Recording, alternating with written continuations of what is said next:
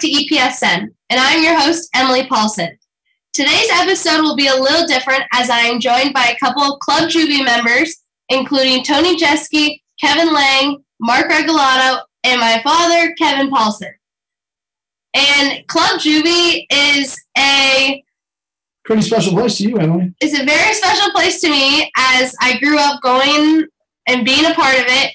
It is our tailgating group outside of Oxenstein that we have every single weekend for home duck games and even away duck games since we always travel well. And these guys have been a part of it for a very, very long time, and they know it way better than I do. Makes all you guys sound old is what it sounds like. Yeah, we are. Yes. Yes, we are.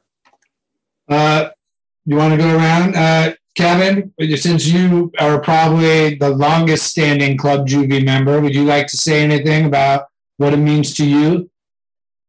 Club Juvie means a lot to me. It's reuniting with good friends from home, from away, from college.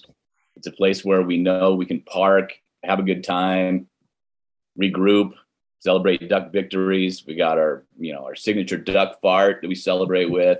We got Brian Thompson on the tunes. We got Oliver bringing the swag. Everybody kind of brings something special to the group, and I look forward to it. It's a lot of fun. Awesome. Tony, how about you, bud? Well, I can't really say anything more than what Kevin said, but it means a lot. It's great people. It's important people. And through the ups and downs, it means a lot. I can't say anymore. Watching the kids grow up through that, being a part of it. Kevin Lang has both kids who are now going to be graduates at the university like the rest of us, and it means everything. And, we moved over to Club Juvie. It's a parking lot there across the street from Autzen Stadium, awkward place of the Juvenile Center, but hence the name. But we all got displaced somewhat out of our favorite spots out in the gravel spots out in Autzen. Regalado, you probably got the best story of all of getting moved. Where was your old spot? My old spot was what is now home plate at PK Park. I was there for a long time, and then I had three daughters that played softball, and so they all played fall ball. So I gave it up one season.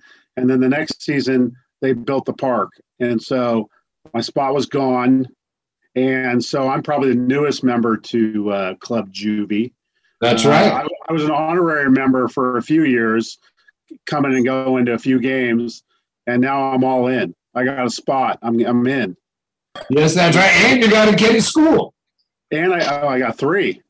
Yeah, three kids going to University of Oregon. Three girls.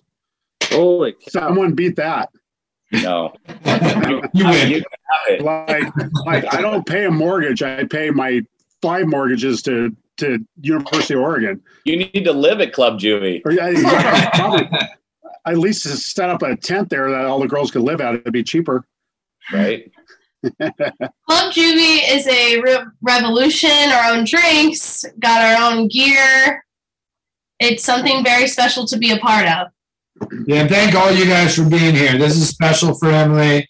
And for the record, since we're being recorded, this is for entertainment purposes only. Emily's a college athlete. There's no betting going on. This is strictly no Newheisel around here, all right? So this is all for entertainment purposes only. Ricky Suttervest may be listening. Yeah, so a lot has happened since our last episode. So we're going to dive into the coaching carousel of college football and make some bowl picks for the final games of the season. And to get right into the coaching, the most shocking coaching change, I think, for everyone was Lincoln Riley to USC. Kind of came out of the blue, takes over for Clay Helton, and I think gives the Trojans new life for an upcoming season. Reggie, what do you think about this new coaching hire? To be determined. I think he obviously brings a whole different mental attitude to the Trojans what they need. But I'm not 100% convinced that they're just going to win the Pac-12 year in and year out. I think he's going to be in for a little bit more of a battle, especially now, than he may have anticipated. Yeah, I completely agree with that. I think he is going to be in for a shock. I don't think he can just mull over people kind of how he did in the Big 12 for a little bit there. But I don't know how much of a – it's going to be a different spotlight change for him. Being in Oklahoma, you don't get as much press as you do being out in USC. There's more pressure.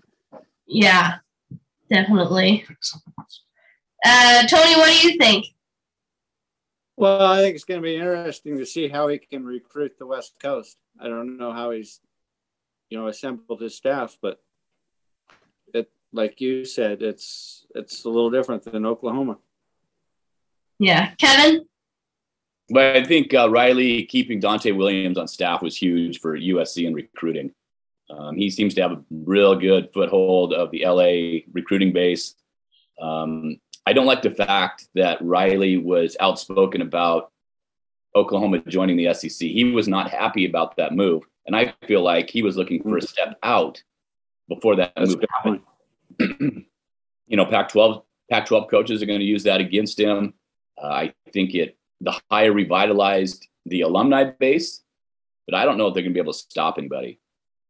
And with our new hire, which I know Emily will get to a little bit, that guy's come with the defensive pressure and presence that I think we all are going to be happy with. Yeah. What do you think? Yeah, I would agree and piggyback on everybody's comments there, but I think it's all about the show. I think they had to go out and get somebody to lead a program, kind of like they did when they brought Pete Carroll in. It's the flash. It's L.A. They need to be able to create some sort of buzz in that entertainment market. One thing I was surprised about is Lincoln Riley's only 38 years old. He's still very young. He's had a lot of coaching experience in a short amount of time, but I will say exactly what Kevin said. He was looking for a way out. You would have been, and also ran, you were going to be Arkansas in the SEC at least for the first few years. One thing about Riley at Oklahoma, he had more talent than anybody else in his league. It's easy to coach and win. Not easy, but it's easier to coach and win when you have the most talent on the field.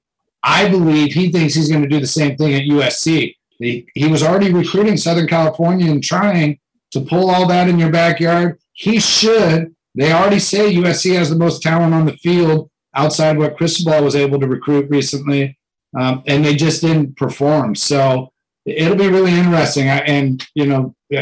We'll get to some defense and what that means for the Pac-12. But I think it's great for the conference. Regardless if he wins or loses, I think it's great to bring that. Our new Pac-12 commissioner needed that. It's a big hire. It came out of nowhere. It's big money. He better win, but it's going to be great. To that point, Riley has yet to bring the opt-out and transfers back into the program. They're still leaving and going other places. So far, Dan Lanning, 2 out of 3, 3 out of 4 guys, he's been able to bring back into the program. I think that's something we need to watch. There's a reason why kids aren't coming back to USC. Recruit your own. Yeah, I don't know. Well, he's given them the same spiel he gave everybody at Oklahoma. We're going to be the Mecca. He said it almost sounds like a Willie Taggart feel, where Taggart reused all his verbiage from other places. And Riley's done the same thing. And like the Oklahoma players were actually literally making fun of him because he used the same exact phrases that he used with them. Yes. Yeah. I agree with all you fellas. Going on to the Dan Lanning takes over Oregon. He's very young. I think he's only 32 years old. 35. And he has a bright future, says he'll stay at Oregon as long as Oregon wants him there. And who knows? But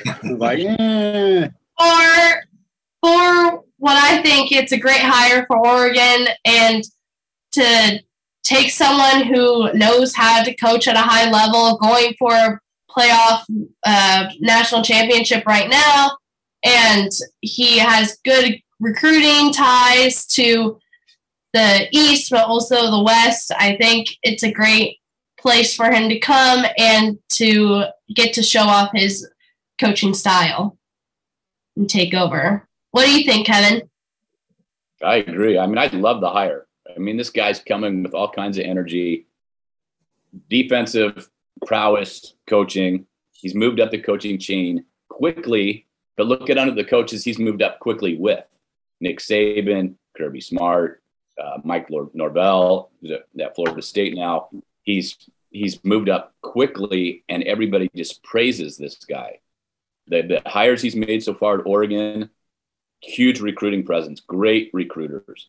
The DB coach we just got from Colorado. We've already got 2023 five-star corners left and right. Just thrilled about this hire. We're about to get the Pittsburgh Steelers offensive line coach, Adrian Clem. He will be brought on as soon as the season's over. We've got Tosh Lupoi, defensive line coach from the Jacksonville Jaguars, coming on. He is considered on the Mount Rushmore of college recruiting. He is phenomenal. We get those guys in the fold, we will get the talent. I know we're going to have talent, but are they going to be able to be coached up? And I think that's the wild card. Yeah. Tony, how about you? Well, I'm going to ask Kevin a question. The Lupoi thing is real?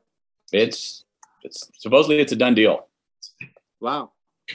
I am very happy with the hire. I like the youth, the age of the coaches, the enthusiasm. It's all about recruiting. I mean, that's how you do it. And I don't think Oregon's going to be out-resourced by anybody. So.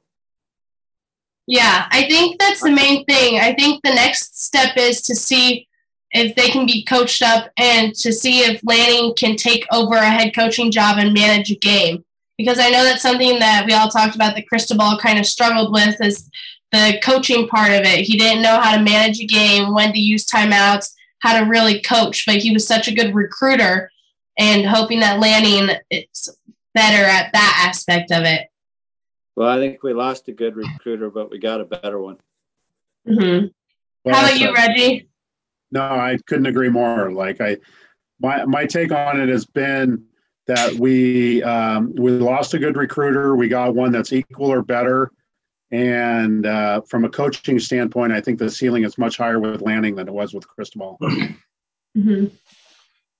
A 35-year-old guy who's already under the coaching umbrella of Saban and Kirby Smart, and Kevin mentioned it earlier, that people just praise him. And it's the same things they said about Cristobal. Nobody's going to outwork the guys, and Lanning seems to be bringing in not only a younger staff, but guys who are at already top of the recruiting game. And Tony mentioned it's all about what kind of talent you can bring in.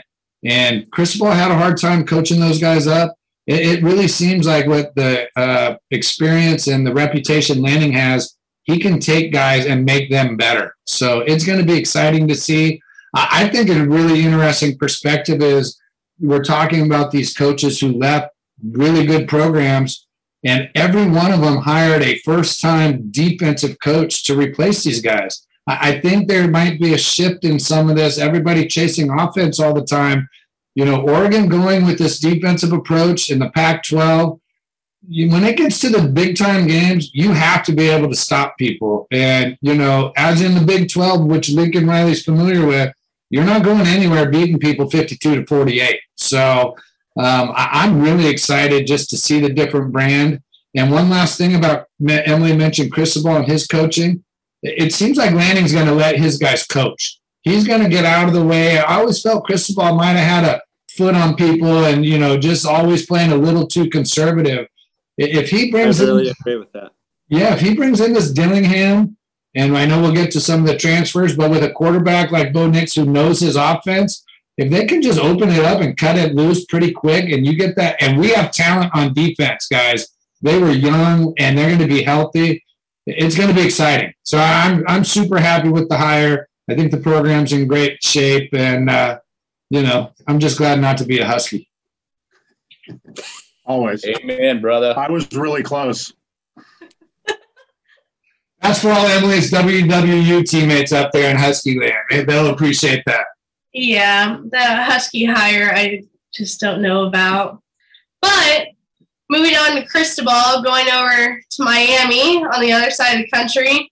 It's the only job I feel that he would have left for, and it's his alma mater. But he has to start brand new again, start from the bottom. I mean, he can get recruits out of there, but Miami just is not a dump right now, but it's in a hole. Like, it has to claw its way out. But how about you, Reggie? What do you think about Miami? You know, he's going to have success because he's coaching in the ACC. The teams are not that strong. So he's going to win games, but I feel like it's going to be the same kind of story as here. He's going to get some good recruits. He's going to win some games. But his I really feel like his ceiling's 9 or 10 wins. He's going to mess up a game or two along the way, like he did with us every year. There's just no excuse for losing to Stanford this year. And I feel like that's directly correlated to him. And he's just going to continue to do that. Like, you know, unless he gets some brilliant staff member that advises him better and in game, he's just going to make mistakes. And so they're going to do well, but they're not going to be in the playoff anytime soon. I really feel that, you know? Yeah. I mean, the ACC is definitely going to, I think, help him in a way because the teams are just so bad. And especially Clemson being on the downturn, Miami might be one of the better or not the best team in the ACC. But going along with that, he's not going to be able to – he's going to still need to make those adjustments to end games to be able to win those close games. How about you, Kevin? Well, I think, like you said, Miami was the only place Mario was going to go other than maybe Alabama, but he's not ready for Alabama yet. He's going to struggle in the ACC, I believe. Clemson, it's a blip. They recruit too good. They did lose both coordinators, which is going to be problematic, but Dabo will get his guys. Clemson's going to be there. Florida State is on the way up. North Carolina's on the way up with Mack Brown. Miami's going to be struggling. Pitt's even on the way up. Miami and Pitt are very similar. Mario's going to recruit there, but it's not the U of the 80s that we all grew up in. It never will be. People, go look at ESPN's 30 for 30 on the U. That thing, that place was unbelievable. I loved the U back in the day. They were so flamboyant, so fun to watch, scoring, trash talking. They were great. That's gone. Mario's not going to be able to bring that back, not with his demeanor. No way. Let me jump in there really quick. I totally agree with you, and I think demeanor has a lot about that, what you said. That is not Mario's way. He's a military-type guy. He wants it to be clean-cut. We're going to punch you in the mouth. We're just going to show up. That gets you so far, but, you know, he's going to be able to recruit South Florida. That's his hometown. He's Cuban. It's everything that he needs. And I'm super happy for Mario. And let the record show, I'm thankful for what he did for Oregon because he took us from a Chip Kelly gimmicky era of everybody wanted to be Oregon because we were the first of the kind with flashy uniforms scoring all the points. Now everybody does it. Look at Pitt. Look at Wake Forest. Those teams are having renaissance years doing that offense. But that is not Mario's way. We saw it up close and personal. He can recruit the heck out of it. He's going to go into people's houses and make young men. But the one thing I'll say about Miami is it's Oregon 20 years ago. They are just starting the resource game. They got a lot of money, and people have promised to put a lot of money into it, but it takes years to build those facilities and get that in the right way. Are they going to give him enough time to do that? I mean, he really needs to come out of the gate and win, but you know what? He looks good in the U colors. He belongs there. They got their guy. You know, for all of us, I think it's a great split. He is way across the country. He didn't go to USC. He didn't just drop himself into the Pac-12 and try to take another job. You know, he went home. So I hope the best for him, and I'm just ready for Oregon to take our next step and everybody go. Yeah, Miami just won't be the same. It's not the chain. It's not the swag that it used to be at all. due to Mario being who he is, and that's just how it is. But do you think change go away in Miami? No, it's still there, but I think it probably will go away. I would think so too. Yeah. Tony, do you think Miami could be one of the better teams in the ACC even starting next year, or do you think it'll take like 5 years? Well, I don't think the ACC is very strong, so I think he can get towards the top of it pretty quickly. I would agree with Kevin. Clemson's going to be the class of that conference. I just think Oregon is way better positioned, and Miami was the only job he was going to leave for. I appreciate what he did here, but I don't think he's going to contend for a national title anytime soon. Mm-hmm. Completely agree with all that. The last coaching one that I think was a big shocker, may not shocker, but surprising to everyone, was Brian Kelly taking the LSU job. And figured that he hit his ceiling at Notre Dame, and he just wanted to go to the SEC. And I know this was quite thrilling to all the media to see him leave Notre Dame after being there for so long. But I think it's a good position for Kelly, but not in the sense for LSU as a program. What do you think, Kevin? I think it's a terrible fit. There's no leprechauns down in the bayou. Okay, wait, stop really quick, though. We can all agree. I've never seen a coach in our generation want to go play against the best in the country. He wanted to go to the SEC. For him to go and show up to take that, unbelievable. Nobody does that. You guys saw his press conference, right? Where he was trying to fit in. It's so awkward. It was awful. It's so bad. Terrible fit. The fake out. They had kids opting out, transferring. It's a terrible fit.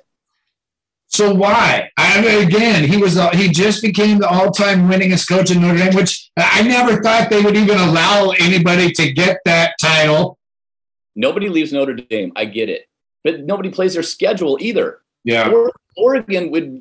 I mean, we'd have one national championship, and we played Notre Dame's schedule. I completely agree. What about recruiting? Is there any limit to what he can recruit? Does he think now he can go get the best talent in the world without?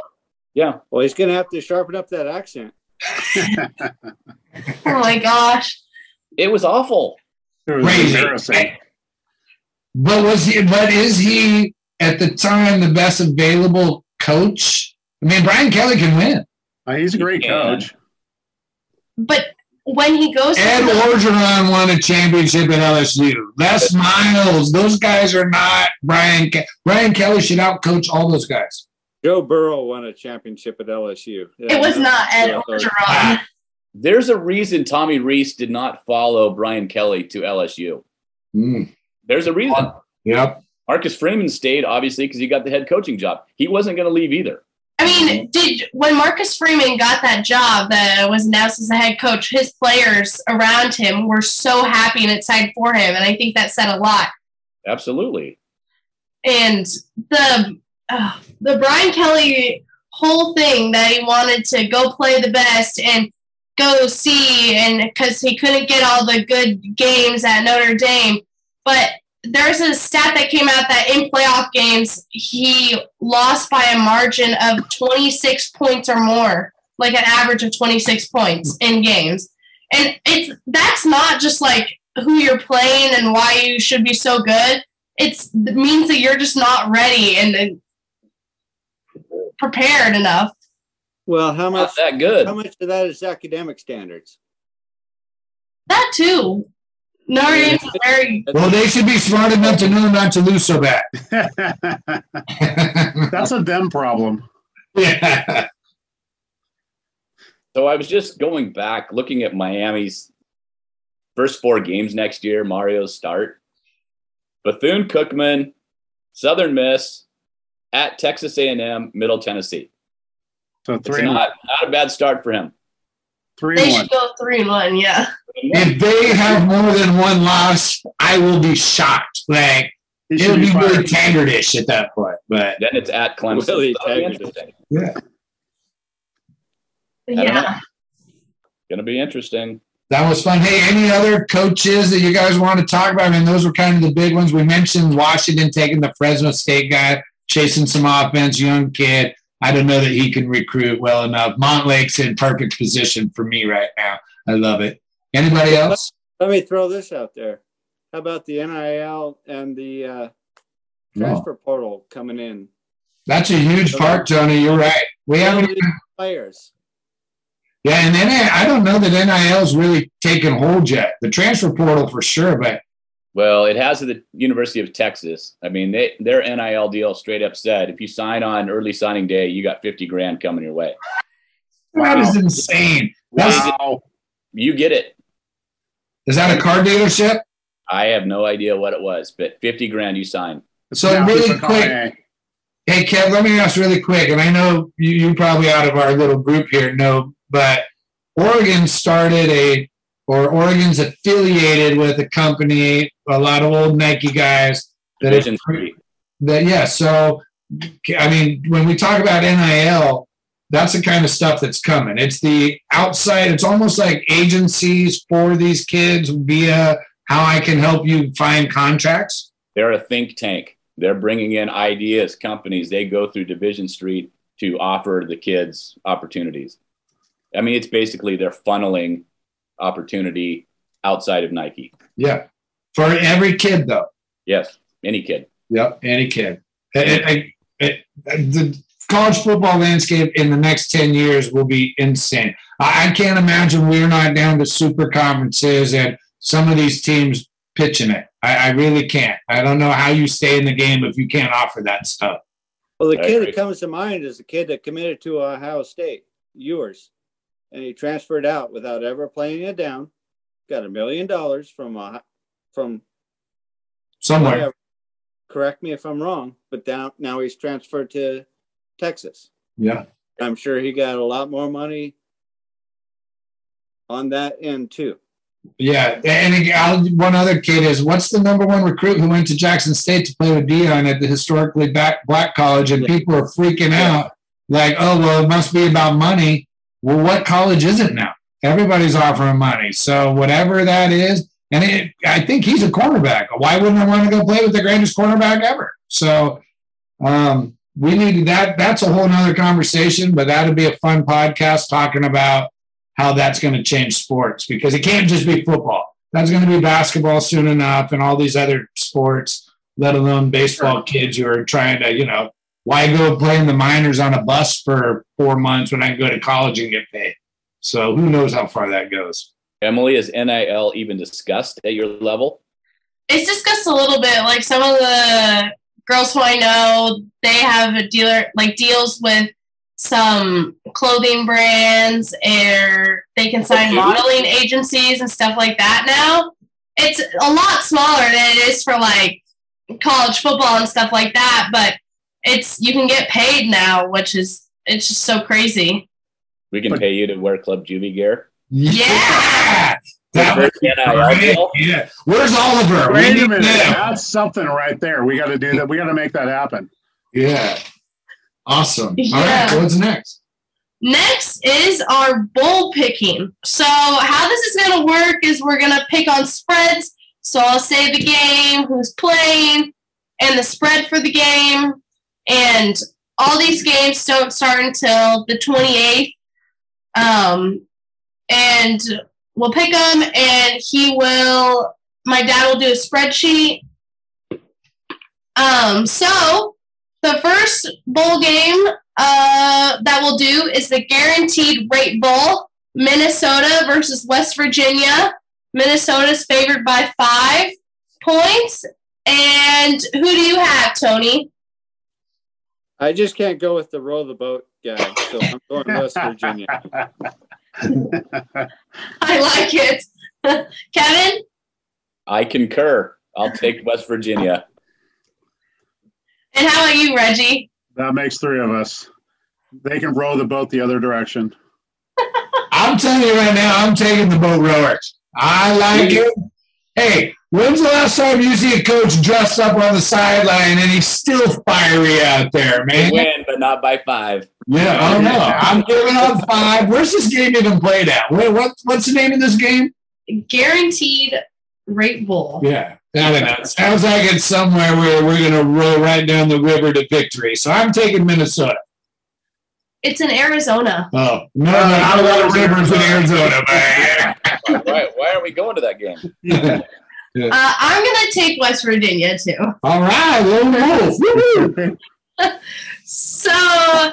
Take P on a limb.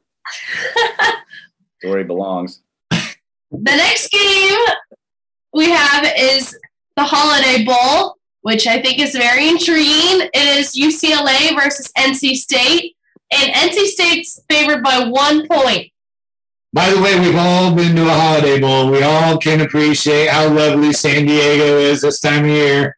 Actually, if Oregon would have played Oklahoma in a Holiday Bowl, we'd be doing this podcast live on a site in San Diego. So I love the Holiday Bowl. It's a great bowl that I'm going to take UCLA. Why? One, because it's 45 miles down the road, and NC State's coming along. NC State, I'm surprised, got the favorite here in this game. But I think Chip's, 30 days of practice, I think they're going to be able to have something. And I think DTR's playing his last game, right? I think he wants to go out winning. He's not skipping out on a bowl, so I like UCLA basically at home.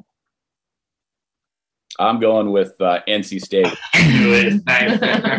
They've won 2 in a row. They're the hot team coming in. UCLA has lost 2 in a row coming in. Chip's not interested. He's done. NC State. True. I'm going to go with UCLA because I think just having the home crowd, and I think maybe more people will attend to that game. Have you been to a home game at UCLA? They're sure the hell not driving to San Diego to go to the game. Maybe people wanted to use it as a Christmas gift. It was a Christmas gift this year. Yeah, I agree. Go see a palm tree. How are you, Tony? Who do you have? UCLA. Homer. Reggie? Oh, geez. It's a pick-em. My initial reaction is UCLA for no particular reason. Exactly. Kevin, you're the lone wolf now for that one. That could be in your favor there, Kevin. Yeah. Well, next bowl we got is the Liberty Bowl, which is Texas Tech versus Mississippi State. Leach and his team is favored by 9.5. Ooh. So big spread. Ouch. Hey, really quick, talking about coaching changes, I was pretty impressed with the job Mike Leach did this year. Going to the SEC, got his first full year. He's got that program. Leach is a sneaky coach, man. And again, he belongs in every one of these towns. Yeah. I want to go last. Okay. Reggie, you go first. Okay, I got to go with Leach here. 9.5 points. 9.5 is a big spread. Who's the quarterback? Is that Oregon quarterbacking for Texas Tech? No, he went. Oh no, he's out for the year. He's out for the year. Yeah. Oh, Shuck. No, he's not. He's not. Is Shuck playing? I thought he was out for the year. Shuck's girlfriend is my cousin's daughter at my mom's service. Shuck's been practicing. He's expected to play in the bowl game. I don't know if he's going to start. Okay, then. Oh my God! Now I know why you're last. I'm definitely going to Mississippi State there. Give me MSU. Oh, they may not score any points. Texas Tech. I'm just saying. I like it. Okay, Tony, how about you? You think Mississippi State will cover? For Mike Leach, he is too freaking weird for me. Texas Tech. Wait, who did Reggie take? He took Mississippi State. Yeah, all day long. I'm going to take Texas Tech because 9.5 is a big spread, so I'm going Texas Tech. Yes, it's Shuck. There's a reason it's 9.5 because Shuck sucks. So I'm going with Mike Leach, the air raid. They're going to score at least 48, 49 points. So I know Tyler, he can't score that many points. I'm going Mississippi State. All right, Kevin. All right, so I'm not saying that Shuck's starting. I just know he's going to be healthy to play. But here's the reason why I'm taking Mississippi State. Texas Tech owes Mike Leach a buttload of money. Oh, that's a good point. He's got a lawsuit going. They owe him a couple mil. He wants to rub their face in it. Leach is going to come out and score 100 if he can.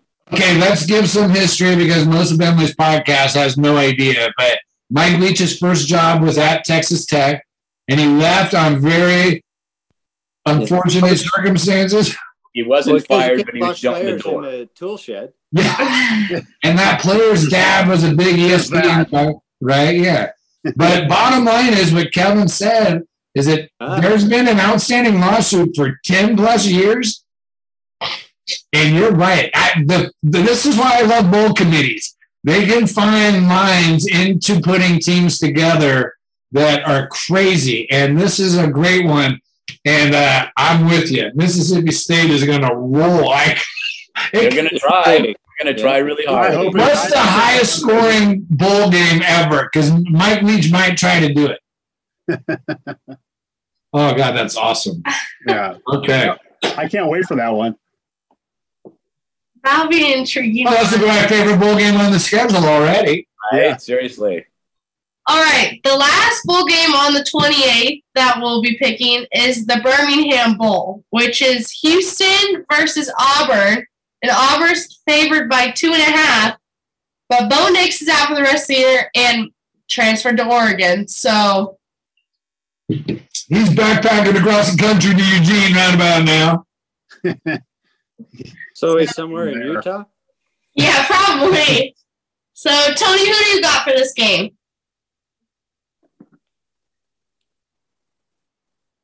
I'm going to go with Houston. I thought we had a technical difficulty for a second. What? I thought we had technical difficulty. Like, we froze up. It was such a long pause. You did. Your technical difficulty was me. I'm going to go Houston just because I think Auburn's in a little bit of upheaval. Yeah. Where's this game played at? Is it in Texas anywhere? It's called the Birmingham Bowl. It's called the Birmingham Bowl. Alabama. It's a good point. Good point. Who do you have? Yeah, with that said, I guess I'm going to take the home team. I'm going to go with Auburn. Houston had a wonderful year. I think once they lost and didn't beat Cincinnati, 30 days for them has been a pain in the ass. Not so much looking forward to trying to win a game. So I'm going Auburn. How about you, Kev? I'm going Houston. Oh, and 70 points is the most points ever scored in a bowl game, by the way. Mike Leach is threatening that. He's already scoring points. He's not even in the parking lot yet. I thought I was going to own that game. He might go for 2 every time. That would be awesome. I should send him a note. Go for 2 every time. I'm going to go with Auburn since it's basically a home game. How are you, Reggie? I'm going Houston because I don't think Auburn gives a rip about being there. And Houston, you know, when you're playing the big dog, you want to beat them. So I think Houston's got a lot more interest in the game than Auburn does. So Houston. I've seen Auburn fan up close and personal. They don't care who they're playing. They want to beat someone's ass. And so I don't know about that. Michael Dyer was down. Michael Dyer was down. He was down, damn it. December 29th, a big day for Oregon fans as it's the Alamo Bowl, Oregon versus Oklahoma. Oklahoma's favored by 4.5. It's the battle of teams with no head coach. So I'd like to point out, Kevin mentioned earlier about Mike Leach and the payback he wants. I read an article with Bob Stoops and you know, he's one win away from being over 80% in his winning percentage. And the loss at Eugene against Oregon back in 2004, Adrian Peterson ran for 200 yards, and we sidekicked that thing. And the guy came up with the ball out of the pile, and the refs gave it to Oregon. Anyway, Mike Stoops is still, or Bob Stoops is still talking about that game. He's still this game means something to Bob Stoops. Yep. Oklahoma's going to win this game. Like they are practicing to win. I'm not sure what Oregon's in the midst of, but I was already interim coach Stan leaving. But I know it means something to Bob Stoops, and it pisses him off, and he wants his game. He thinks it's going on his head coaching record. Like, isn't he a volunteer coach? Like, but I'm going Oklahoma. I can't believe you did that. I know. I gave you my reasons. Reggie, who do you have? Jeez. I got to agree with KP there. I'm not going to say it. You have to say it out loud, Regolado. It's I'm either going to abstain or I'm going to take Oklahoma. Mm-hmm. He's got Oklahoma. Oh, do you want to do it or do you want me to do it? What? You want to do it or you want me to do it? What? I'm taking Oregon. Tell me why. Well, first of all, nobody even knows about the game Bob Stoops lost. He's gonna fire up his team over a game that happened 7-8 years ago. That's a good point. It doesn't mean anything to them. It means something to Stoops. I think this game means a lot to Anthony Brown. It's been an awful, awful year for the kid, up and down. Well, it's been so up and down. Caleb Williams is a superstar for Oklahoma, but I think our defense is pretty stout. I think with our opt-outs versus their opt-outs, we have more talent on the field. But I think Oregon shows up to play. God. I don't know why. I think they do. I love it. I hope you're right, but I know it could be awful too. I'm going to take Oregon as well because I agree with the whole Anthony Brown thing. I think he's going to come out and actually play decent because the last two games have been so bad. Or the last game was so bad. It was one game we watched twice, I think. Yeah. So it was like on repeat. And again, that could have something to do with coaching. Moorhead and Cristobal are gone. So you know what? Let the kid play. Moorhead's there calling plays. Oh, that's right. Which is a good thing because Cristobal's gone. Right. Moorhead can call his game. He can be a creative. That's the most intriguing. That's actually the best explanation I've heard so far that I could agree with Oregon because let Moorhead do his thing, and he doesn't have that voice in his ear. You want to change your pick? Nope. Yeah, because Anthony Brown's still playing. I swear, a quarterback. Kevin was there. He's like a nice kid, but geez. At the Pac-12 championship game, I said, if I ever see that kid play again, like I can't even understand what. But Kevin made a point. He earned it. He put in his time. This means a lot to that kid. So hopefully Anthony Brown gives us the Civil War game, gives us his best game, and we beat him. But it's in Texas. Oklahoma again. Tony, are you going with the Ducks? My head says Oklahoma. My heart says Ducks. I agree that the most intriguing part of this game is to watch Moorhead call plays without Cristobal standing over his shoulder. Totally agree. So, yeah. I'm going Ducks. I will not go against the Ducks. All right. All right. Another game that's pretty intriguing is the Cheez-It Bowl that day. It's Clemson versus Iowa State. Clemson is a 1.5-point favorite. I just think this game is – I think it's Big 12 versus ACC. I think it'll be very high scoring, and I'm going to take Clemson. All right. Even though they don't – well, is their offensive coordinator – are their coordinators still doing that game? Nope. Not so fast, my friend. Oh! I think Clemson losing both coordinators, this plays right into Matt Campbell and Iowa State's hand. They bump and grind just like they did the Ducks last year in the bowl season. This has got Iowa State written all over it. Kevin is prepared. You're too prepared for this. Dude, I've had COVID for the last 4 days. Yeah. Protocol, Tony, protocol. Oh, geez, you have? Oh, my gosh. Tony, how about you? Clemson. Reggie? All day long, Clemson. Oh, right. The talent on the field is very stark difference. The Kevins are going to – compelling reasons. Kevins are going to book in this one. Now, I'm taking Iowa State for the same exact reasons. This means something to the kids at Iowa State. They are stuck in at school right now practicing in Ames. What do you think the snow level's there? Clemson, no coordinators. Their offense was a mess all year. I'm shocked DJ Ugalele. Is that right? Well done. Yeah. Yes. I practiced that in the bathroom for at least 20 minutes. But how poorly that kid has been able to – he was supposed to be the Heisman winner. Okay, so question, would you rather have Ugalele or Anthony Brown? I'll take Ty Thompson. I don't know, sir, but yeah. But no, honestly, that kid was a big Oregon recruit. Going to Clemson, replacing Lawrence is hard. But, man, he should be a star by now. There's rumors he was talking about going to the transfer portal. So I think Dabo's got a mess. And I'll give you a little insight. Emily has a little nugget that she thinks could be potential. You should keep an eye out. The potential is Clemson lost their offensive coordinator, defensive coordinator, didn't have the best year. Media was all up on him, up on Dabo Sweeney. Dabo Sweeney was seen at a Raider game, very close ties with Al Davis.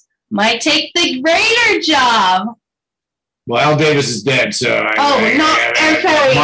Mark Davis. But yeah, how about Dabo to the Raiders? Why not? ACC's coming up. Kevin, you mentioned when you start getting your ass kicked by Wake Forest and Pittsburgh, and now Mario's coming up. How do you feel about that? Urban, but yeah, I think Lincoln Riley's name is going to be open for every NFL job too. He's going to be linked. Yes, he's not. As he should be. He's young, right? So it'll be interesting. Clemson's got a lot on their plate, though. Dabo's starting over. What happens when you go back to 5-7 every year? We saw it happen to Helfrich. It doesn't take long. A couple years, and you're that. Saban's not retiring anytime soon. I'm not sure he can take the success too.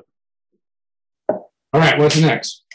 Next game is the Pinstripe Bowl. Virginia Tech versus Maryland. Maryland's favored by 3.5. Who do you have, Kev? Well, Burmeister transferred, so I'm going Maryland. Wait a minute, he transferred again? Yeah, he's in the portal. Yeah. Oh, jeez. Maybe he'll come back to Oregon. Oh, God. As a water boy. Going with the Terps. Kevin's going to get a drink. I would, I'm going to go with Virginia Tech. Amongst all the craziness that's going on with Virginia Tech right now, I'll be curious to see what happens. They, the Beamer kid who was in South Carolina and whatnot, I really believe that the Hokies somehow step up. I just don't believe in the ACC Maryland wagon. So I'm going Virginia Tech. How about you, Reggie? Yeah, I'm going to go VT too. I got a good business associate that's a Virginia Tech fan. And knowing Burmeister's not there, yeah, I'm definitely going Virginia Tech. How are you, Tony? I'm VT. I just think the conference is better. The play is better. I'm going to go with Scott Van Pelt's alma mater of Maryland. I think they can cover the spread, and I think they're due for a bowl win. Both of these teams are 6-6, so they barely made the cusp of bowl season. So, all right. The next bowl we got is the Las Vegas Bowl of Arizona State versus Wisconsin. And Wisconsin's favored by 6.5. And I think this game is very important to the Pac-12. I think Arizona State really needs to win this for our conference. And I think But I think Wisconsin always travels well, and they'll want to go to Las Vegas because no one wants to be in Wisconsin right now because of all the snow. Exactly. So I'm going to go with Wisconsin. It's a good pick. I think this is one of those games. Who wants to be there and who doesn't want to be there? Arizona State's driving 3 hours. Wisconsin's getting out of the snow into the sun for them. ASU's probably dropping 10 degrees in temperature. I think ASU's the mess. I like Wisconsin. How about you, Dan? It's interesting. I think the opposite with ASU. They finally have a little stability. They kept Herm Edwards, right? There was a lot of chatter that with his recruiting violations, at least he's trying to get something done there. ASU's been up and down. They lost to a pretty good BYU team. They went through the Pac-12. You didn't know what week they were going to win or lose. It's in Vegas. Wisconsin's on the other side of that. They've been also an up-and-down team. I think they lost 4 in a row and then won 5 in a row or something. You don't know what team's showing up. 6.5's a lot of points. Usually Wisconsin wins by 2. So I'm going ASU. I'll take the points. I'm not sure they get it done, but I think they cover. How are you, Tony? I'm sorry. As much as I agree with you, Emily, that this is huge for the Pac-12, this is Wisconsin all day. You agree, Reggie? I do. I have no faith in ASU. By the way, Wisconsin just seems to care more, and ASU, when's the last big game they won? Can't tell you. Keep thinking. Tell the Badgers to pick up their garbage this time.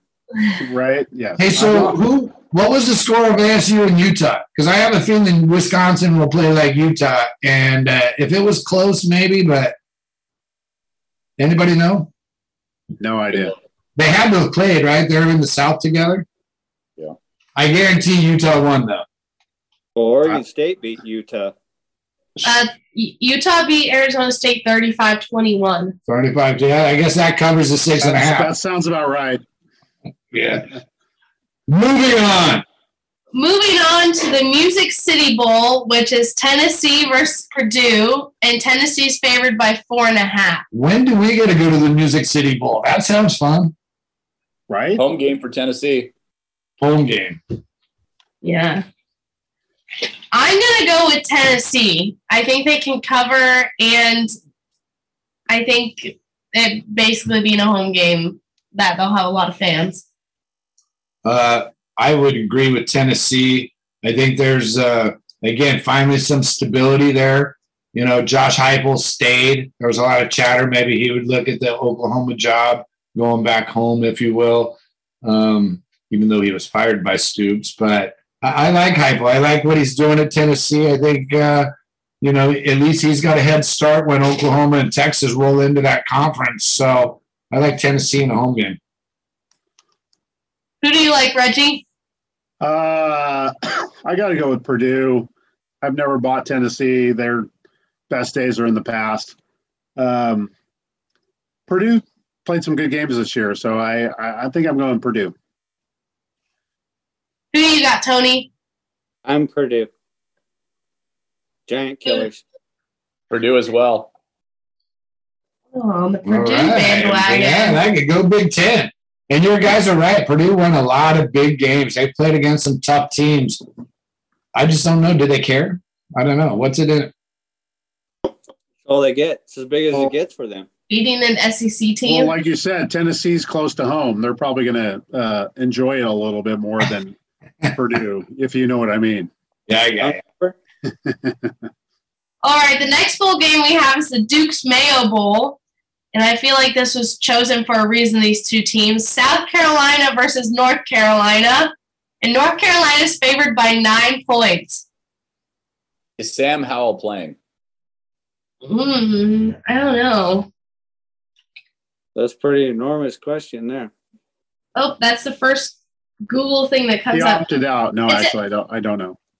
Yeah. He said his decision. He's playing in it. He said he never intended on opting out of the game, so he's playing. If that's the case, I'll take North Carolina. They were supposed to be a playoff caliber team this year that just kind of didn't live up to expectations. Yeah, like 9 points is a lot. Yeah. South Carolina, they got a pretty good defense. Isn't Beamer's kid the coach there? Yeah. Yeah. Where's this game at? Is it in the Carolinas? It's the only way they could get people. Probably in Charlotte. I can't believe they're driving anywhere else. So, you know what? I'm going to take the points, and I'll take South Carolina. I agree with Kevin. What's the old Texas coach, Mac Brown? Yeah. Coach in North Carolina. They were supposed to be way better than they turned out. That ought to be a red flag. So I like South Carolina covering that. I'm going to go with North Carolina. I think because of Sam Howell playing, I think they have a better chance and can cover the 9 points. How are you, Tony? North Carolina. You agree, Reggie? Nope. Yeah, look at that. See that. South Carolina, baby. Yeah. Go Cox! Gamecock. You knew I was going to sneak that in somewhere. I don't know. Then we can edit it out. Those are South Carolina colors, right? Like, so. Yeah. I like it. I like it. Next game, it's on the 30th, even though all the rest are on the 1st, is the Peach Bowl. And it's Michigan State versus Pitt. Michigan State's favored by 2.5. This game, I think, is not going to be very high scoring, but. Well, who do you like then? I don't know. You have to come back to me. Oh, Emily's looping around to the back. I'll go first. I love this game. I think this is a classic game of different conferences, different styles of play. I'm really interested to see who can win this battle of styles. Michigan State had an unbelievable year. They did some great things, but I'm not a believer. Pitt, I think they played in some big games. I think they performed when they needed to. I like Pitt's offense a little better than what Michigan State can move the ball. So I'll take Pitt and get points, which I'm really surprised they're underdogs. Reggie, who do you have? Yeah, I'm not a Michigan State believer. Mel Tucker's done a nice job, but it's kind of smoke and mirrors. I'm going with Pitt. They have the better quarterback, too. You agree, Kev? I don't. We got two top 5 Heisman Trophy candidates not playing in this game. Waller for Michigan State, their running back, and Kenny, the quarterback for Pitt, they're out. They've opted out. So I'm not sure. I'm going to go with Mel Tucker's defense to get some turnovers against an unproven quarterback in that game. I'm going to go Michigan State. Who do you have, Tony? Big Ten, battle-tested, Michigan State. You? After thinking about it, I'm going with Michigan State. After hearing from my friend Kevin Lang and Club Juvie expert. After hearing expertise, I'm choosing Michigan State. Also because the not Kenny Pickens Pickett playing makes a huge difference. And I want to say I'm putting an asterisk by my Pitt selection. I did not know he wasn't playing. But I still believe enough that whoever that backup is, he can sling it. I'm with you. It's not Dan Marino. Wait a minute, Tony Eason? How about Tony Dorsett? Can he come back? Tony Dorsett. Tony Eason. For all you young people, go look up those on YouTube. Dan Marino, Tony Dorsett. I was going to say, speaking of Tony the Tiger Bowl for Miami versus Washington State. That was a great segue. Yeah, that was really good. That was really good. That game's now canceled. But if you had to choose someone for that game, it was a pick 'em. Who would have you chosen, Reggie? Wazoo all the way. This was my favorite game on the schedule. This was my favorite game. The Washington State versus Chris. You don't think Cristobal took the game plan and gave it to the Miami guys and said, hello, this is how we beat them? Like, I wanted to see it so bad. I'm really disappointed this game isn't happening. But I think I would have taken Washington State as well. Tony, who would have you taken? Wazoo. I would have taken Wazoo as well. I just think they're better than Miami. Langer? I would have taken Wazoo. Yeah, in a pick'em game, this is honestly the best outside of the NC State game -1. Yeah. This is the best bowl game on paper if you go by the spread. A pick'em in a bowl game is pretty rare these days. You have a head coach at Wazoo excited to coach. Tony the Tiger Bowl? I've never even heard of Tony.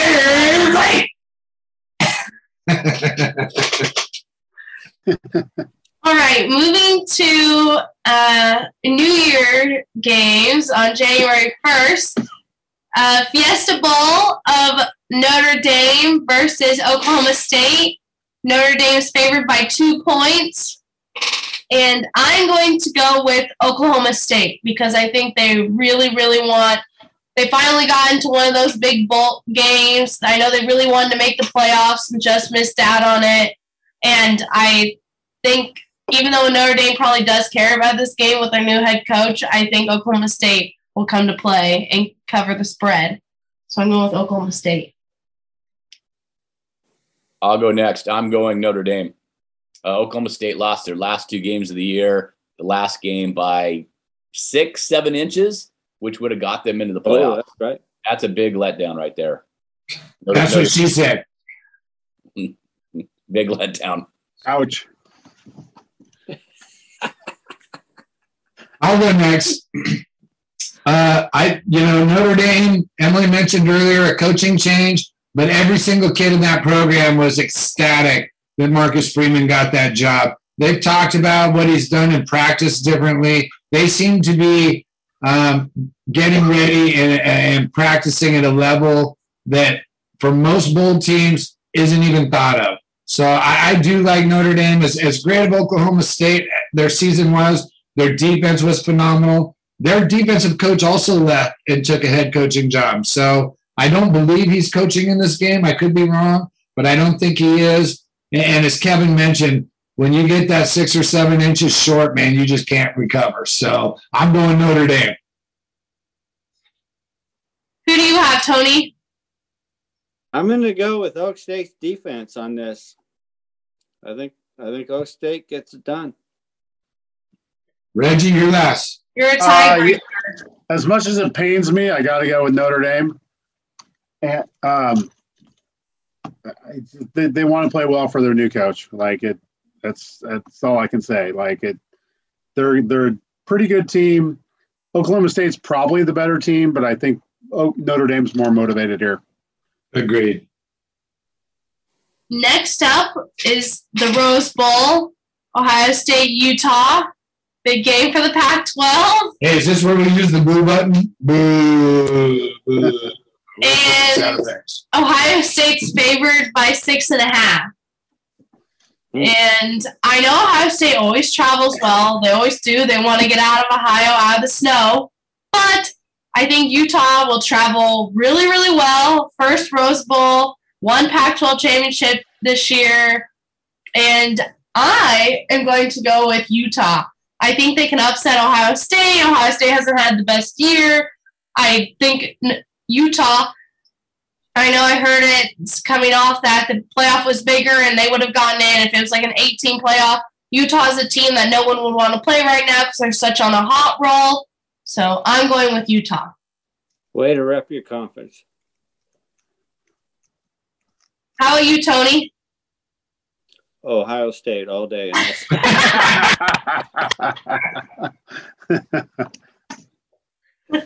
Why?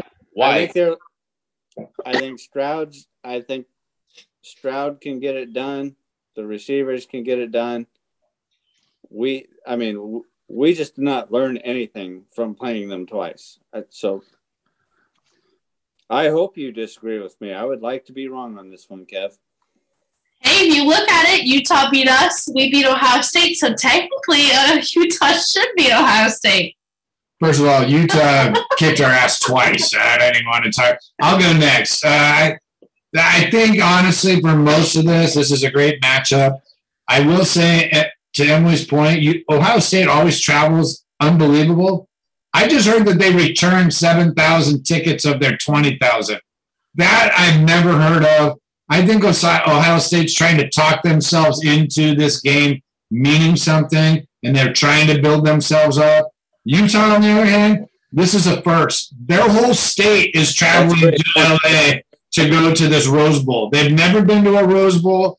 I've also heard rumors that it could be Whittingham's last game. Like, that's floating around, and maybe if I could go out. Isn't that quarterback? Where's he going?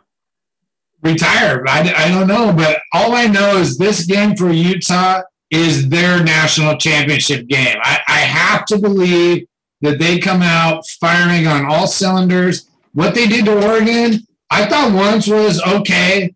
When they did it again exactly the same way, I just think that, to Emily's point, I don't think anybody wants to play them right now. Now, granted, 30 days break, you never know what a team shows up, but I think Ohio State's the team that's trying to convince themselves it means something, even with their wide receivers. But I'm going Utah for a Pac-12 sweep of Ohio State this year.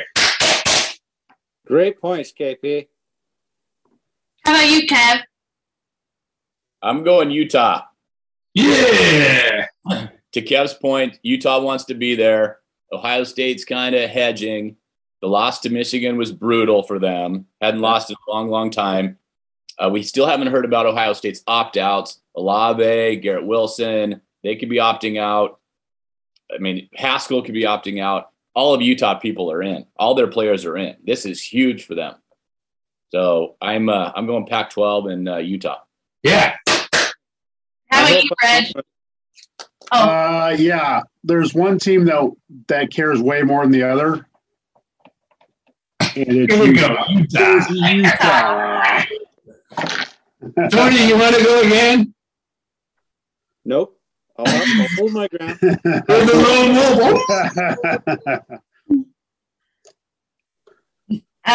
next game is the Sugar Bowl, Ole Miss versus Baylor. Ole Miss is actually favored by 1 point, so it's kind of another pick-up. I want to go last. You want to go last? I'll go first. All right. You go first, Kev. So, supposedly, two coaches that Oregon really wanted to hire. Dave Aranda, I heard, we opened up the checkbook. Bill Knight said, whatever you want, fill out the check, we'll pay you. He turned us down, said it wasn't the right time for him to leave Baylor after 1 year. Lane Kiffin, offensive mind, would have killed it in Eugene. Would have killed it. Supposedly, Phil wasn't a big fan of Kiffin and maybe some of his shenanigans. I'm looking forward to this game. It's offense versus defense. I'm going Kiffin and Ole Miss. I like it. Reggie? I've got a good buddy that went to one of these schools, and I trust the coach of one of these schools way more than the other one. Ole Miss, baby. I thought that was going the completely other way. When you said, I got a coach I trust, I'm like, well, that ain't Kiffin. Jeez, that's no way. I would have not said that 5 years ago, but I trust him now. That was impressive. I like it. Emily? I'm going to go with Ole Miss, too. I think Lane Kiffin does a great job with the offense, and Baylor's really young, so. Tony, how about you? Well, I have to. I'm owning Baylor on this. I think Aranda's the better coach. I think Kiffin's, you can't trust him. Baylor's a more rounded team. I'm with Tony, the tiger, on this. Wow, Tony, I'm with you, buddy. I love this game. Kevin mentioned it. It's offense, defense at the highest levels of college football right now. What Aranda's done, and Kevin called it, the Ducks wanted that guy bad. And I'm kind of surprised how many teams were really willing. What he's done there, it's amazing. And it's no nonsense. You don't hear, it's not a lot of flash. Nobody's in the media. And for Baylor, let's be honest, let's stay out of the news. We're never in the news for a good reason. So Baylor is on top of their game. I like what he can do. I love Kiffin, and I do like the shenanigans. For those of you that know me, I do like that, and I think he could have killed it in Eugene. But, again, it usually wears thin in a couple years. I think what this guy's doing at Baylor and the fact that he turned everybody down to stay at Baylor says a lot. So I like Baylor in this game. Not to be a total contrarian, but did you see Aranda back into that win against Oklahoma State? He tried to give that game away, and he almost did. The difference is Cristobal does give it away. Disaster, and he won anyway. But Cristobal – that's a fair point. Yeah. All right. Just saying. This next game's really intriguing to me. SEC, Big Ten, Citrus Bowl, Iowa versus Kentucky. Iowa's favored by 3 points, field goal. And I think this game's just always Big Ten and SEC is always a pretty good matchup. Kentucky's had a really great year. Iowa had that big win at the beginning of the year. I'm going to go with Kentucky. I think they can upset Iowa, cover the spread. I think their offense is better, and I'm going to pick them. Go. Good job. Sorry, Tyler Berg. How about you, Reggie? Well, I'm looking at that. Kentucky, they're not a traditional bowl team. So I'm kind of thinking they want to be there more. Iowa, that's a good season. But I feel like, that they were ranked in the top, playoff echelon for part of the season. I feel like that's maybe a letdown for them. So I'm going Kentucky. You, Kev? No, I'm going Kentucky all day long. Sorry, Mr. Tasler. Iowa's offense. Hey, Tasler still signs the checks, right? They're awful. Throw one game, Kevin. Throw it. Red is 3 for a reason, but it's for the wrong team. The first team to kick a field goal wins this game. I'm taking Kentucky. You agree, Tony? Iowa 9-6. 9-6! Iowa? Wow. Iowa. I'm putting the score down for you, Tony, 9-6. And I'm with Kevin. We know people from Iowa, Tyler Berg, Rick Towser. I love you guys. But the 3-point favorite is maybe more points you're going to score in a game. And I can't believe Kentucky isn't going to put some points on the board. And I really like Mark Stoops. That guy was talked about a lot of jobs. He stayed there. And Kentucky, ever since Rich Brooks was there, Kentucky's been one of those teams that is solid. So I think they show up and play. Iowa can't score, so I'm going Kentucky. We are talking football, right? Wait. Yeah. Next game, another Big Ten team, Penn State versus Arkansas in the Outback Bowl. Another pick-em game. Penn State's favored by 1 point. I would love to take this one. I think this is another great matchup that people should watch. I think this will be a very entertaining game, and I'm going Hogs all day. Arkansas is legit. I don't know what anybody else watched through the year. Penn State looked terrible. Iowa, Penn State, Wisconsin, those teams were carried with the Big Ten flag this year. They beat a lot of crappy teams. I don't know that they ever beat any real good. Purdue beat better teams than any of these other teams. So I do believe in Arkansas. I think what Pittman's doing down there, Arkansas in the next couple of years be fighting for an SEC championship. So I'm going Hogs. I'm going with Arkansas too. Woo pigs. Yeah. How are you, Tony? I'm going Arkansas in this game. I'm also going with the Fighting John Daly's in Arkansas. Yeah, I wanted to get there. Reggie, you agree? I do. I've had some good experiences with John Daly for another time. I got to go with the Fighting John Daly's and the Fighting. It was John Daly Jr. Like what?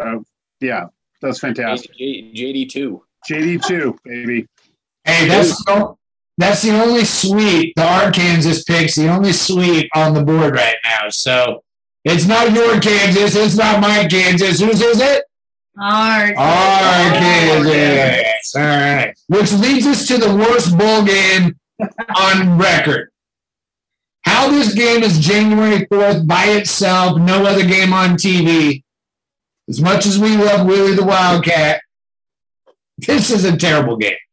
Texas Bowl, K-State versus LSU. K-State's favored by 3.5. K-State is favored in this game. Yeah. You got him, Tony? Yeah. Will Brian Kelly be on the sideline using his fake accent? Are you coming to me first on this one, Emily? Huh? Are you coming to me first on this one? Yeah. Wow.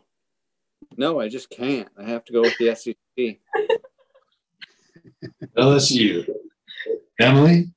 Oh, gosh. I think. Oh. Hey, before we pick, a little chat. Didn't Kansas State just get a big quarterback transfer portal? This is Kent State, dude. Yeah, but he's not playing. Oh, it's Kansas State. Isn't it Kansas State? Yeah, it's Kansas State. Adrian Martinez from Nebraska decided to go. That means Kansas State's got something going on, man. I'll take Kansas State. Too? I'm going with Willie the Wildcat to beat the big old Southern boys with a fake coach, and they don't even have a coach. Kansas State's got a coach. They've been practicing the same way the whole year. I'm taking the Wildcats, giving up 3.5. That's for you, Grenfell.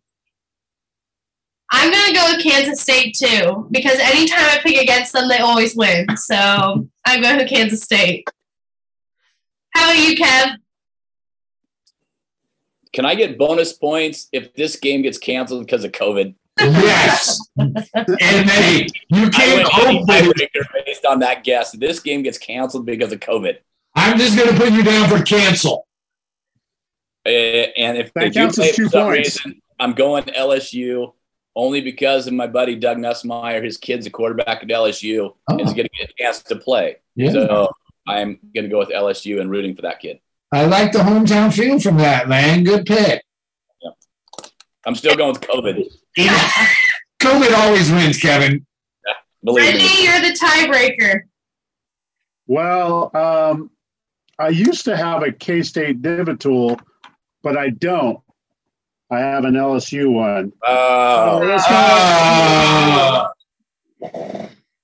LSU. All right. That was a smooth move, Regolado. I like that. I'm trying, my man.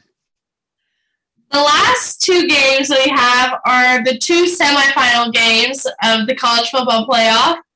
First one being the orange semifinal for Michigan versus Georgia, 2-3. Georgia's favored by 7.5. Pretty big spreads in both of these games, actually. Quick question. If Oregon was in this game, would Cristobal still be the coach?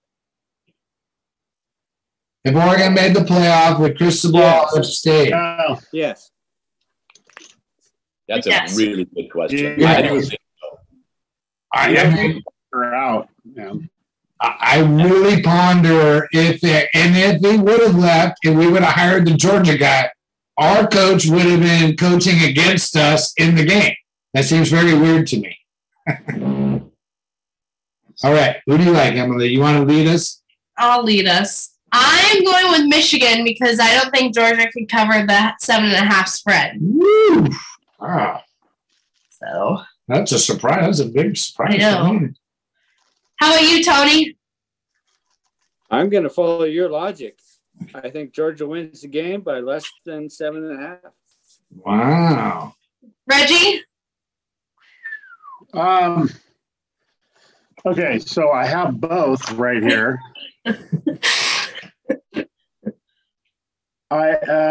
My gut tells me that, but I want that, so I'm going with that. Michigan. All right. Michigan.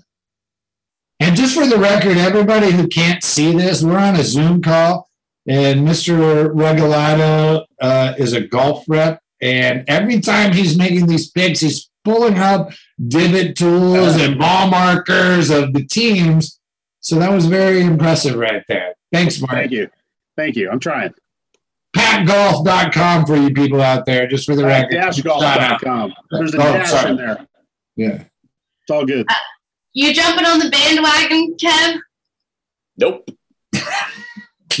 Have you guys seen Georgia's defense this year other than the Alabama game? They've only given up 7 points every game. They went against Alabama and a passing offense that exposed them.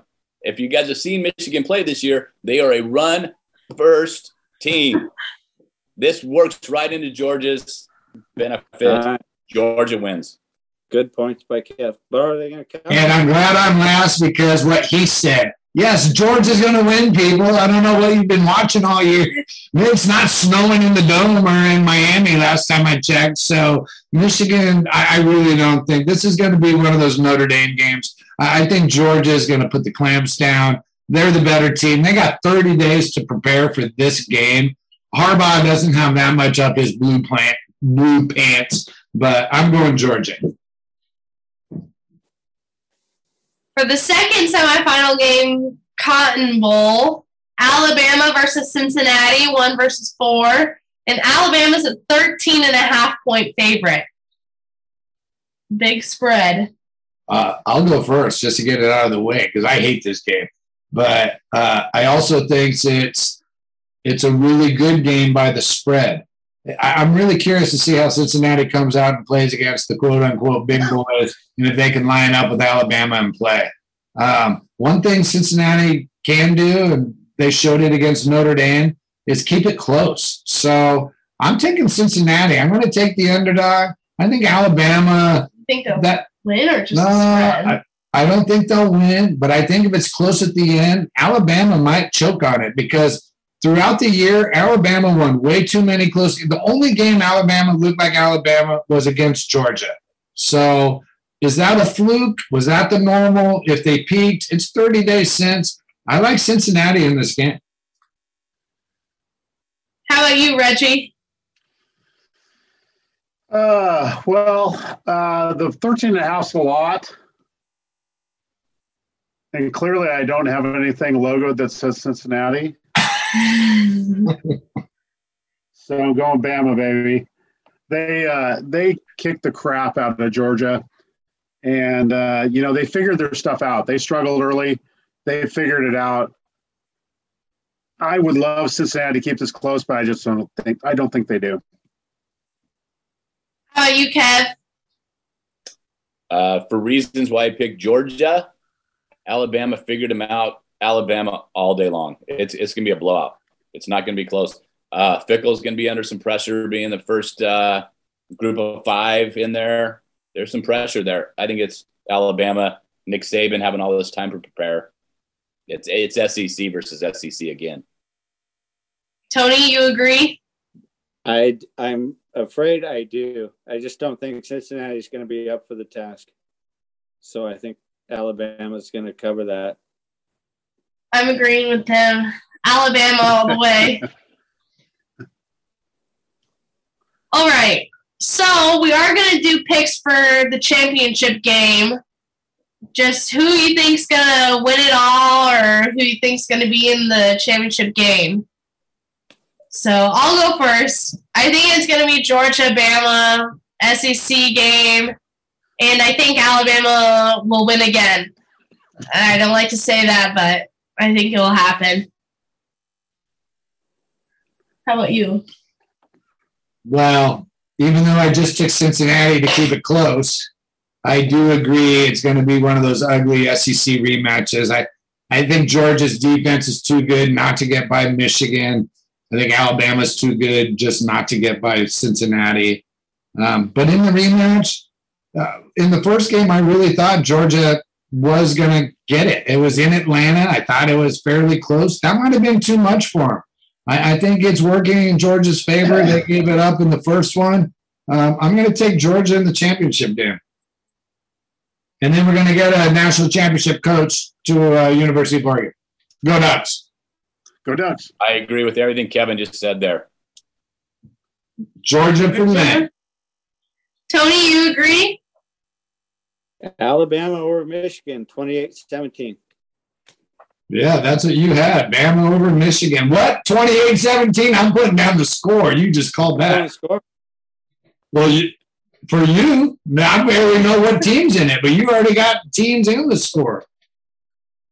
28-17. How about you, Reggie? Well, I picked Michigan and Bama, but I'm hedging and taking Georgia to win it all. Oh, wow. Wait, I didn't even know if that's legal. There's no rules. There were no rules set. So no, there were no rules. I like it. Totally hedging. I like it. All right. Excellent. So that's it for the bowl picker. But the last thing I wanted to talk about, Kevin brought it up a little bit, was Cincinnati having more pressure. And I wanted to discuss if we do think they have more pressure for being the first non-Power 5 conference team to play in the playoff. And I know this has been a huge debate that they don't play enough good teams. So they shouldn't be in it, even if they go undefeated. And the playoff committee finally gives them a chance because they look so good this year and they're undefeated. But do you guys think they have extra pressure on them? They absolutely do. Everybody's after their coach. How about you, Reggie? It seems over the years that most teams have to go through the process, and the process is generally losing before you win in a situation like this. So, yeah, the pressure's huge. I just feel like, if this was the third time there that they might be able to do it, mm-hmm. but this is their first time. So I think there's a ton of pressure, and I'm not going to say they're going to cave, but it's going to be a tough go for them. I totally agree with what you said. I think especially playing Alabama, that's a tough task for anyone, but especially for a team who doesn't even – their hardest opponent this year was Notre Dame, who isn't even in a conference either. And we've seen what Notre Dame looks like when they go to the playoff and losing by an average of 26 points. So I just think it's hard on Cincinnati, and it's a lot of pressure for them to try to – make it be like they should have a qualifying chance to get in every year. And I know they're going to join the Big 12 soon in a couple of years, but I think they just lose badly against Alabama. I think it's a tough spot for them, like you guys said. The lights are already bright enough. Now you're going to throw Alabama and everything that brings with it. This is that whole David versus Goliath thing. I mean, they could raise up. They could be the Hoosiers group. I think it's great for college football that they made it, but it took a lot. Every domino had to fall correctly for them to get there. I just hope that they, enjoy the experience in a sense, and they take it for what it is. I mean, it's a program changer for them. Moving into a new conference, they're in it. So kudos to them, but, I think the pressure's too much. I just think that situation and that, being on the field, you're going to see a lot of turnovers and some sloppy play I don't think you've seen out of them all year. How are you, Kev? Well, I think we've seen this two times prior before, right? We saw Urban Meyer in Utah go and kick the crap out of Alabama. And then we saw Chris Peterson in Boise State go in and beat Oklahoma in the Fiesta Bowl. But those were two unique offensive game plans that caught those teams off guard. I don't see it here with Luke Fickell and Cincinnati. It's too close to the vest. It's too Mario Cristobal. I think Alabama just crushes them. Well, to add on to that, those two games weren't to get into the national championship. They were just bowl games. True. Like, this is a whole different ball of wax here. Yeah.